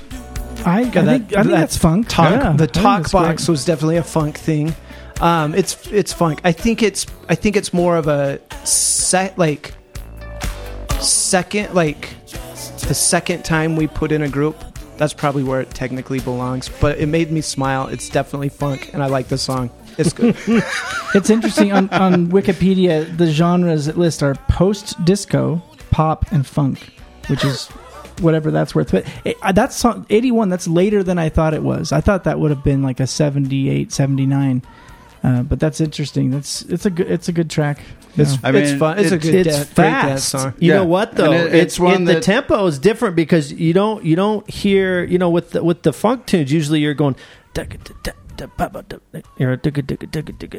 and with this one it's faster so it's like you're not quite hearing all the little subdivisions that you sometimes get with the with the slower funk. Eh, But anyway, that's neither here nor there. Good pick. Good pick. Earth, Wind, and. Fire. I think they belong. Okay, guys, this is my last Jordan, we're round three. final pick. Final pick for everybody. This is your I'm chance to struggling. right any wrong. I'm struggling because I am thinking of my friend Carl Jarvis, who, as I've said before, that I uh, you introduced me to the meters. I think it was a two two pronged. I think he was listening to the meters and telling me, and then you came with the meters, and I was like, okay, I need to listen to the meters. And I'm, of course, uh, I'm I'm not going to pick the meters. I'm not going to wipe them out of the you know take them off the table. We have not heard anything other than in the intro from P Funk. And I know them as P Funk. I didn't go deep as you in terms of knowing Parliament and Funkadelic. You know, like that came later to know like oh, Funkadelic was more rock influenced, psychedelic. Parliament was more kind of the out there personas and and cartoonish stuff. But so I just knew the P Funk. So, but I'm torn because there's P Funk, but then I want to pick a kind of a deep cut, like the peak, peak like. This funk. is the first round of the Hall of Fame. I know. man. This is so. I'm gonna go this P is this is where P-Funk. Babe Ruth belongs. This I is just, where I'm. Yeah, I'm gonna go P Funk. I'm gonna go with their song. Let me see what year it was. It was 1975, I think. Um, and let me just pull up my spreadsheet here again. Yeah, 1975. The song is "Mothership Connection," in parenthetical "Star Child," and and P Funk. Uh, you know the early stuff we so this is listened to- technically Parliament. yeah, yeah. This is Parliament. That's right. You're right. This is Parliament. I think probably the the album I had was P Funk All Stars, Right. Right, and it had had this stuff on there. So that's how I knew knew them. But this is uh, from a Parliament record from 1975. But what what I want to say about these guys? Um, well, let's listen to it first. Then I'll have something to say about it. From the album Mothership Connection, the title track. We might have a little skit in here at the beginning. I can't remember. Well, all right. Star Child, citizens of the universe, recording angels. We have returned to claim the pyramid. Partying on the mothership. I am the mothership connection. Getting down in 3D. Light year groove. Well, all right. You hear the noise? Ain't nobody but me and the boys. You've got Maceo Parker and Fred Wesley on the horns. So you got James Brown's horns. Hit it, fellas.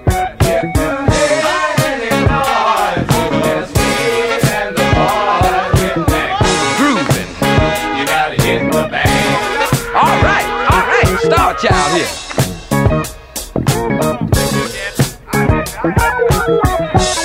Put a glide in your stride and a dip in your hip and come on to the mothership. Loose boot, doing the bump. Hustle on over here.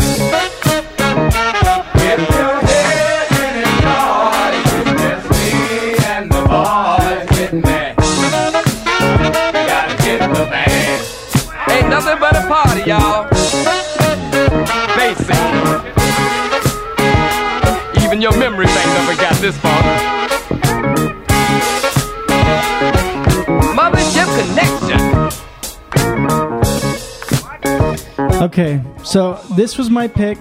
You know, I could have gone with so many different ones from these bands. I'm, I'm from from Parliament or the Parliament Funkadelic Collective, um, but I chose this one just because I love the groove. I love the sounds of the, the JB horns back there. I love the kind of this is one of the the peak kind of the cartoonish out there version of funk that was that really became what funk was. When a lot of people think of funk or when you get the funk kind of collections, there's certainly the early late 60s meters jbs you know sly and the family stone cooling gang influence but then it kind of in the mid 70s coalesces into this outlandish performative tons of people on stage skits like all the hip-hop skits that people say oh de la soul invented this really comes back to funk and i don't know if it existed before funk as well. I mean james brown was doing the cape stuff and and performative stuff on stage but in the 70s and you guys might have a better sense than i do in terms of people like david bowie and the new york dolls in terms of the years that their stuff they were doing their stuff but you've got you know, P Funk is dressing up in their space costumes, and they've got a mothership coming down on stage, and all their songs have this kind of sci-fi. It later Well, became th- they allied with Afro Afrofuturism, which was a label placed like in the '90s, back to Sun Ra, back they to P-Funk. created a mm. whole universe like they created like they had their own language they had they created alter egos they dressed Right. differently they they had a s- like you said You've a got- spaceship that would land that they would come out of and it was the mothership connection unifying the world through Yeah. funk and it was it was really cool like it was weirdly beautifully mission driven but it was Mm-hmm. also hypersexual and hy- like very hyperbolic in the cartoon nature Right. and just just these wild like Yeah, it, and part of it too to me is is uh, let's see, I had um, wait, I lost my train of thought. If someone else has something to say about this track, I'll come back to it. You were saying something about currency beans? Yeah, currency beans. No, oh, is that from the, the, the clip? There's a great Key and Peele take on Parliament that's hilarious. but yeah, the the kind of performative stuff and the language. Oh, here's what it was: is funk music is interesting, and this is where to me there's the narrowness of funk is, and why it's almost kind of cheesy if unless you really buy into it it can be kind of off-putting and cheesy. So much of funk is about funk. Like the music is always referencing itself. Like come on give me some bass or like make it funky or here's the funk. I've got the funk. Do you want the funk? Like and you get into a period where every band that's doing funk We've three or funk. four of their songs have funk in the title. Make my And- funk a P funk. I wants to get funked up. Right, like so everyone's singing funk. You've got Cameo has a song called um, you know Con Funk Shun. The band Con Funk Shun. Con, they have Confunkshunize ya. Um, Cameo has a song on their 19. These are both 1977 albums. They have a song called Funk Funk, and the skit at the end is like a Star Trek inspired, like set your phasers on Funk Funk. You know, it's this kind of.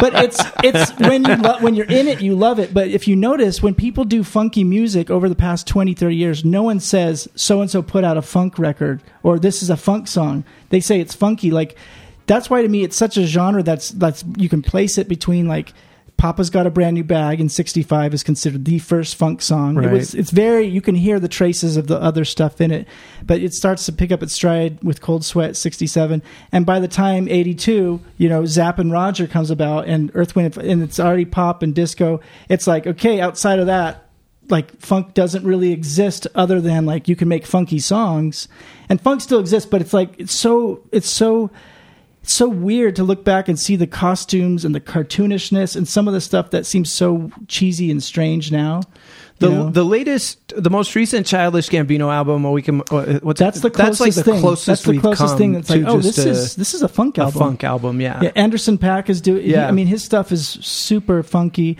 You've got D'Angelo Voodoo. You've got a couple songs on there that are like, this is a funk song.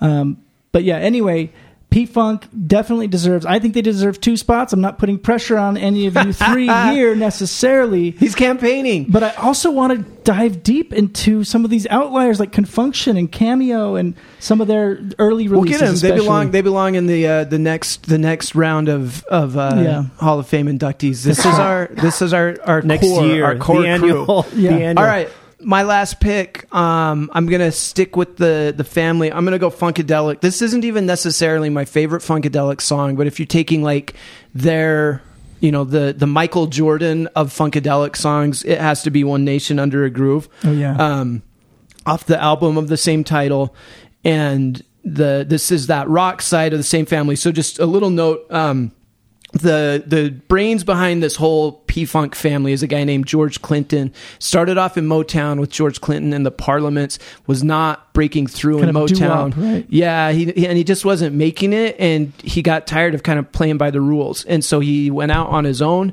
and decided he wanted to create his own thing and just really jumped into creating this artistic vision of what eventually became the the worlds of Parliament and Funkadelic, and they're kind of the pinnacle of probably that sweet spot, sixty seven to like eighty two, where funk really had it, its strongest identity, and Parliament and Funkadelic, I think, just took it to a completely different universe. So hit us with uh, One Nation Under a Groove by Funkadelic.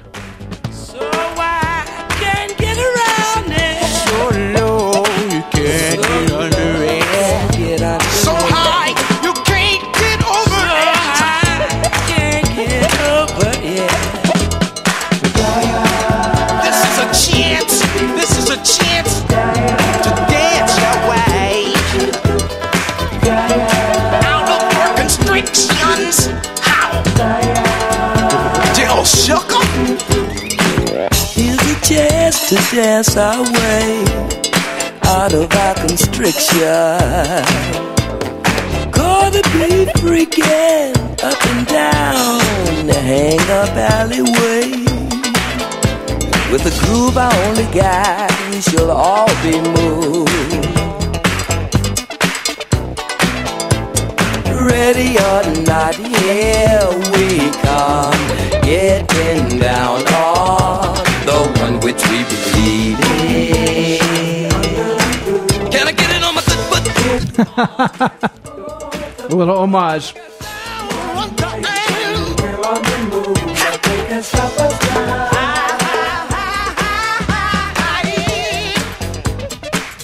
You can kill it.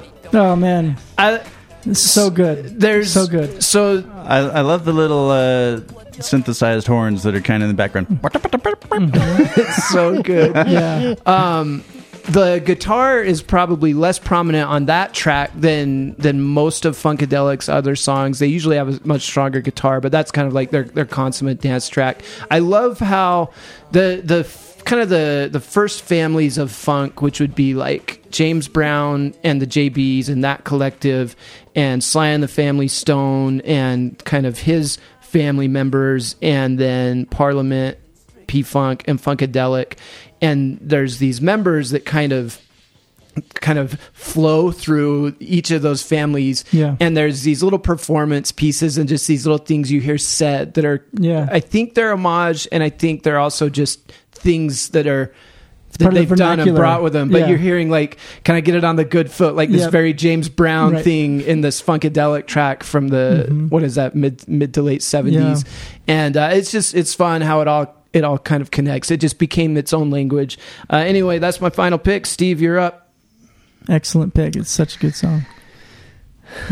I think I'm being pulled in an outliers direction, but not necessarily the the direction Jordan was thinking. But the That's- the, the track I want to add all right. is "What Is Hip" by Tower Tower, of Power. yeah. Of power, Yeah. one of the greatest horn sections of all time. Absolutely. Yeah. Um, yeah.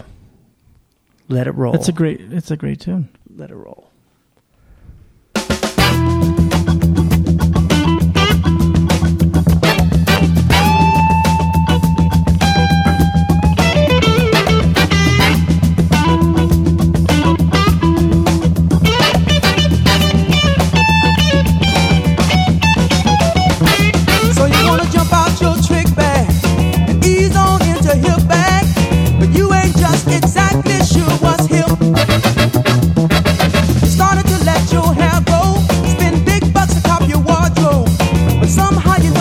Much more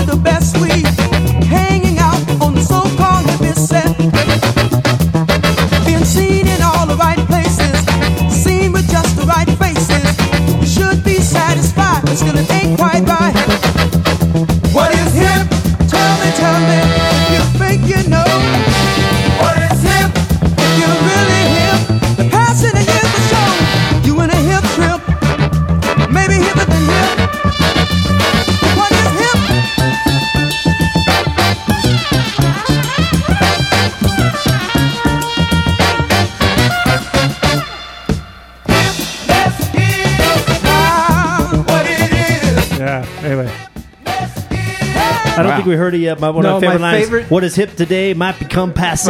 I like that line. Oh, Anyway, go tell, we, so we haven't even brought up Tower Power. What do the people need to know about Tower Power, Steve? Oh, I, I might not be the one to say, but just they got a killer horn section. Uh, This uh, this horn section actually includes Lenny Pickett Mm-hmm. as, as I think this is the first album he plays with them on. So the, the SNL band leader, tenor sax player. Do I remember right? this Um, is off their self-titled album, Yeah, right? that's right. Yeah, and I mean they they are still gone. I I saw them at the good old Zephyr Club in Salt Nice. Lake in whatever. Rest in peace, yeah, it- yeah, Yeah. right. In whatever incarnation they were in in the um, mid '90s, I think it was. You know, and uh, so with a different you know lead singer, or I can't even remember. Just one of their horn players was singing, and then also they, but they were still together. I think they still had the original bari sax players. D- And uh, some of the original band I was members, really but- curious to see if Tower of Power would break into this this draft Yeah. because they're really important. They're not they're not as well known. They're not as prominent as some of the other bands, but they made Yeah. just some great music. Oakland based. Yeah. Which is Sly and the Family Stone was Bay Area, right? Yeah, I believe so. Yeah, so I mean, one of the hotbeds of the Yeah. of the era. Great pick. No, I think it's a really Fun, uh, fun side note on Tower of Great Power. So they they've been around forever, and they've rotated through members. One of their bass players was a guy named Victor Conte, who ended up starting this company called Balco, which is the company that sold Barry Bonds his steroids. That ended up making it so that he couldn't make it into, the Hall the of Fame. Baseball Hall of Fame. So Tower of Power getting enshrined into the Let the Music Be Your Master Hall of Fame Oh, wow. happened quicker than Barry Bonds getting enshrined the Major League Baseball Hall of Wow. Fame. So deal, deal with amazing. it. Deal with it, Barry Sorry, Bonds. You Barry. freaking big hat, hat wearing, steroid using fool. Tower of Power, boy. Tower of power. that's awesome. All right. Well, Final- final, final pick. pick. This is I hope this Barry is Bonds number doesn't listen to twelve. this. I'm sorry, Mr. Bonds, if you did that. You're an excellent hitter. I just wish you wouldn't have used the steroids. Yeah, I'm sorry. I, I'm sorry that he was the only one that, that used steroids. Shouldn't have done that. Um, okay, pick number twelve, last one. Uh, here's another guy that I don't think is necessarily.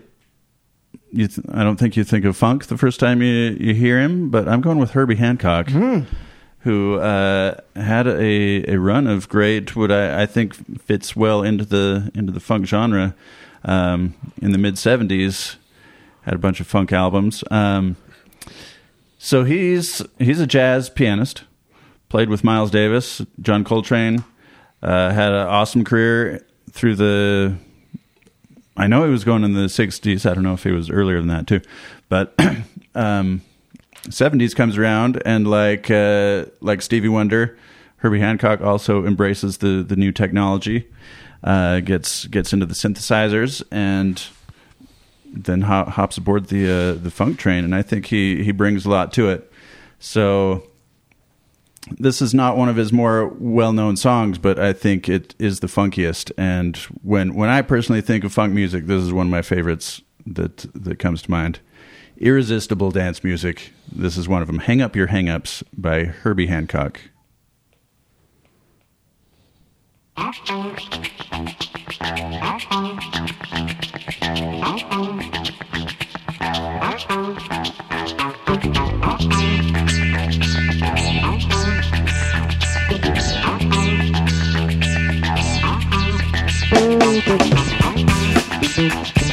what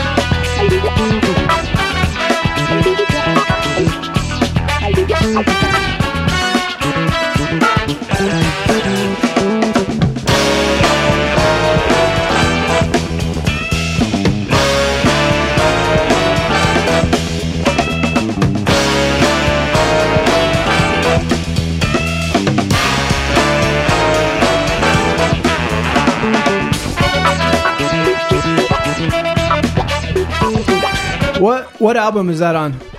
Manchild. Oh, I've never heard Is that, I was going to say really is that good. so he had Yeah, a from he had a, I haven't gone deep. 1975. He had Yeah, a band awesome. that worked with him in the '70s called the Headhunters. They they were part of the Headhunters um, album, and then they did some solo stuff. They are very very funky. I'm wondering if that's the same band. Doesn't say. It's good stuff. Jordan, Yeah, is that does that fit in your funk tent? that is funk. Yeah, I mean, So listen to that. That's funk. That's complex. What's To me, different it's- between that and It's, Superstition? it's the no. It's the no prominent melody. No, like the melody and the uh, the vocalist isn't like in front. I mean, this is instrumental, but it's also it's also the pieces, that, the uh, bass, the way the bass was that like. Funkadelic song has prominent melody. Um, that's true, but it. Um, so it's it, maybe Let's it's get not her in that. the corner. You're Get of him in the corner. contradictions there, Jordan. I, I know it when I hear it. There we go. it is.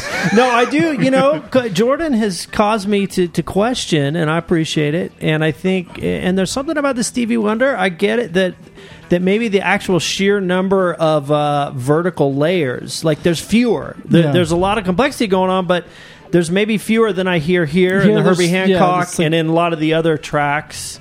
So that's that's Yeah. I think Come an on, important Rick. element. Stand but, by uh, your pick. Then again, Sex Machine. Well, it's so, I it's think pretty stand by minimal. the pick, but I just want to note for the record, it's funky, and according to Jordan, it's not funk, but it is funky. This this is funk.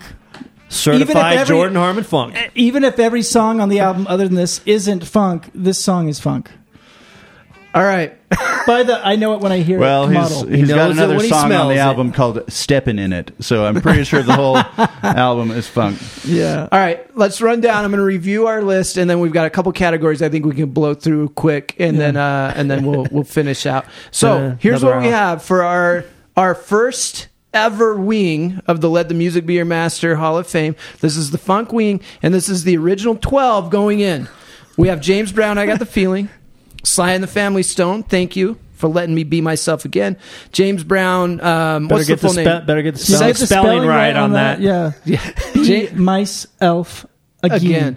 Uh, James H-E-I-M. Brown, Sex Machine, but the official title is I think Get it's on uh, up. Get it- up, I, I think it's get sex up. machine. I feel like being a sex machine. I just That's what wanted to. found. I just wanted to hear you say it, Steve.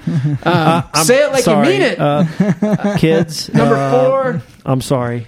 Kool and the Gang, Jungle Boogie. Five, Kool and the Gang. Let the music take your mind. Six, the Meters. Let meters. the Hey, music be your master. Is, you know, let the music be your mind. Six, Take the your mind. meters. Hey, Pocky Way. Seven, Stevie Wonder Superstition. Jordan wants to put an asterisk by it. Uh, eight, Might be some protest. Earth, Wind, and. Fire, Let's Groove. Nine, Parliament, Mothership Connection. Ten, Funkadelic, One Nation Under a Groove. Eleven, Tower of Power, What is Hip? And twelve, Herbie Hancock. Hang up your hang-ups. That is our first 12. I feel good about this. Um, I'm excited. I want to hear from the people. Do you agree with our uh, with our first group of, of Hall of Fame inductees? Tell us where we got it wrong, what we missed. Um, how do you guys feel about this? I think it's pretty good. I Yep. feel, Feel good mostly good. Level one. Maybe in the future we'll have you know. Like a pyramid? Uh, well, uh, the Hall of Fame, each each wing of it will have multiple levels. There's room for expansion. Stories. I like it. I like it. That's Yeah. exactly We've what, what I acquired had a lot in of mind. land in the desert. yes. We're gonna have Off to put out a I-15. bond to the public. Yes. we need to build a second Vote level. yes. Vote yes on Prop Funk. I feel like Provo High will vote yes more than Tempe will, Absolutely. unfortunately. Thank you. um, so this concludes. Uh, thank you for being with us. Next week we're gonna dig deep. This is just the tip of the iceberg. Next week we're gonna dig deeper into some of the deep tracks that didn't make it. We're gonna have a little exercise of is this or is this not funk? Because a few of us have strong opinions on what makes up the funk, and uh, Just a little. uh, and maybe even discuss the difference between something being funk and something being funky.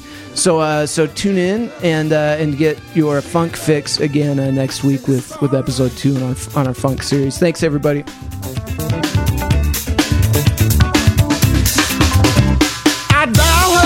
over. I can't get through.